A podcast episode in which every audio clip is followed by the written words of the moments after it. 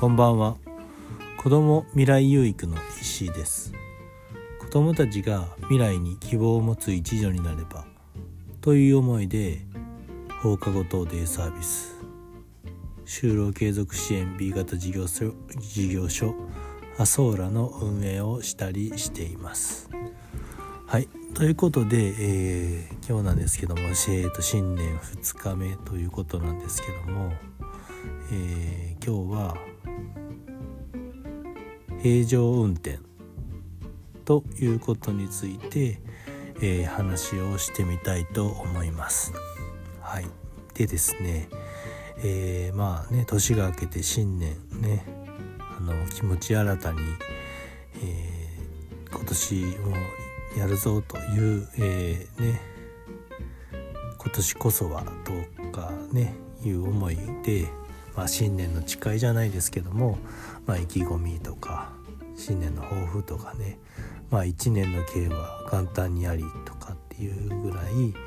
っぱりねこう気持ちを新たに今年も頑張るぞやるぞとという意気込みがあると思うんですけどもまあ、そういう意気込みも大切とは思うんですけども、まあ、それ以上に大切なのが、まあ、常に、えー、平常運転ですね、えー、そういうね周りの環境とかに、まあ、あのあまり左右されすぎずに、え、いつも通りのことをいつものようにねあのコツコツと積み上げていくっていうことが、まあ、一番、えーまあ、大切というか、まあ、成長のポイントになるのではないかなというふうに、えー、考えます。はい、なので、ね、年が明けたからどうっていうわけでもないですし何かあったからどうっていうわけでもなく、えー、日々の日常の、まあ、やるべきことというかねあの自分の、えー、ペースで、えー、コツコツやっていくっていうことが、まあ、一番大切なのかなと。そのコツコツやっていくっていうのに周りのこうね環境のせいにしたりとかねして、えー、やらない理由とかを作らないように日々、えー、動揺動揺せずにというかねやっていくっていうことが一番こう自己成長につながるのではないかなというふうに考えるので、まあ、その辺りをね、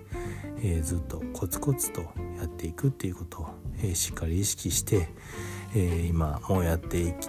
今年もやっていこうかなと。ま今年もって言ったらねまだねあの今年はどうのこの新年っぽくいいんですけどもまあ気持ちはね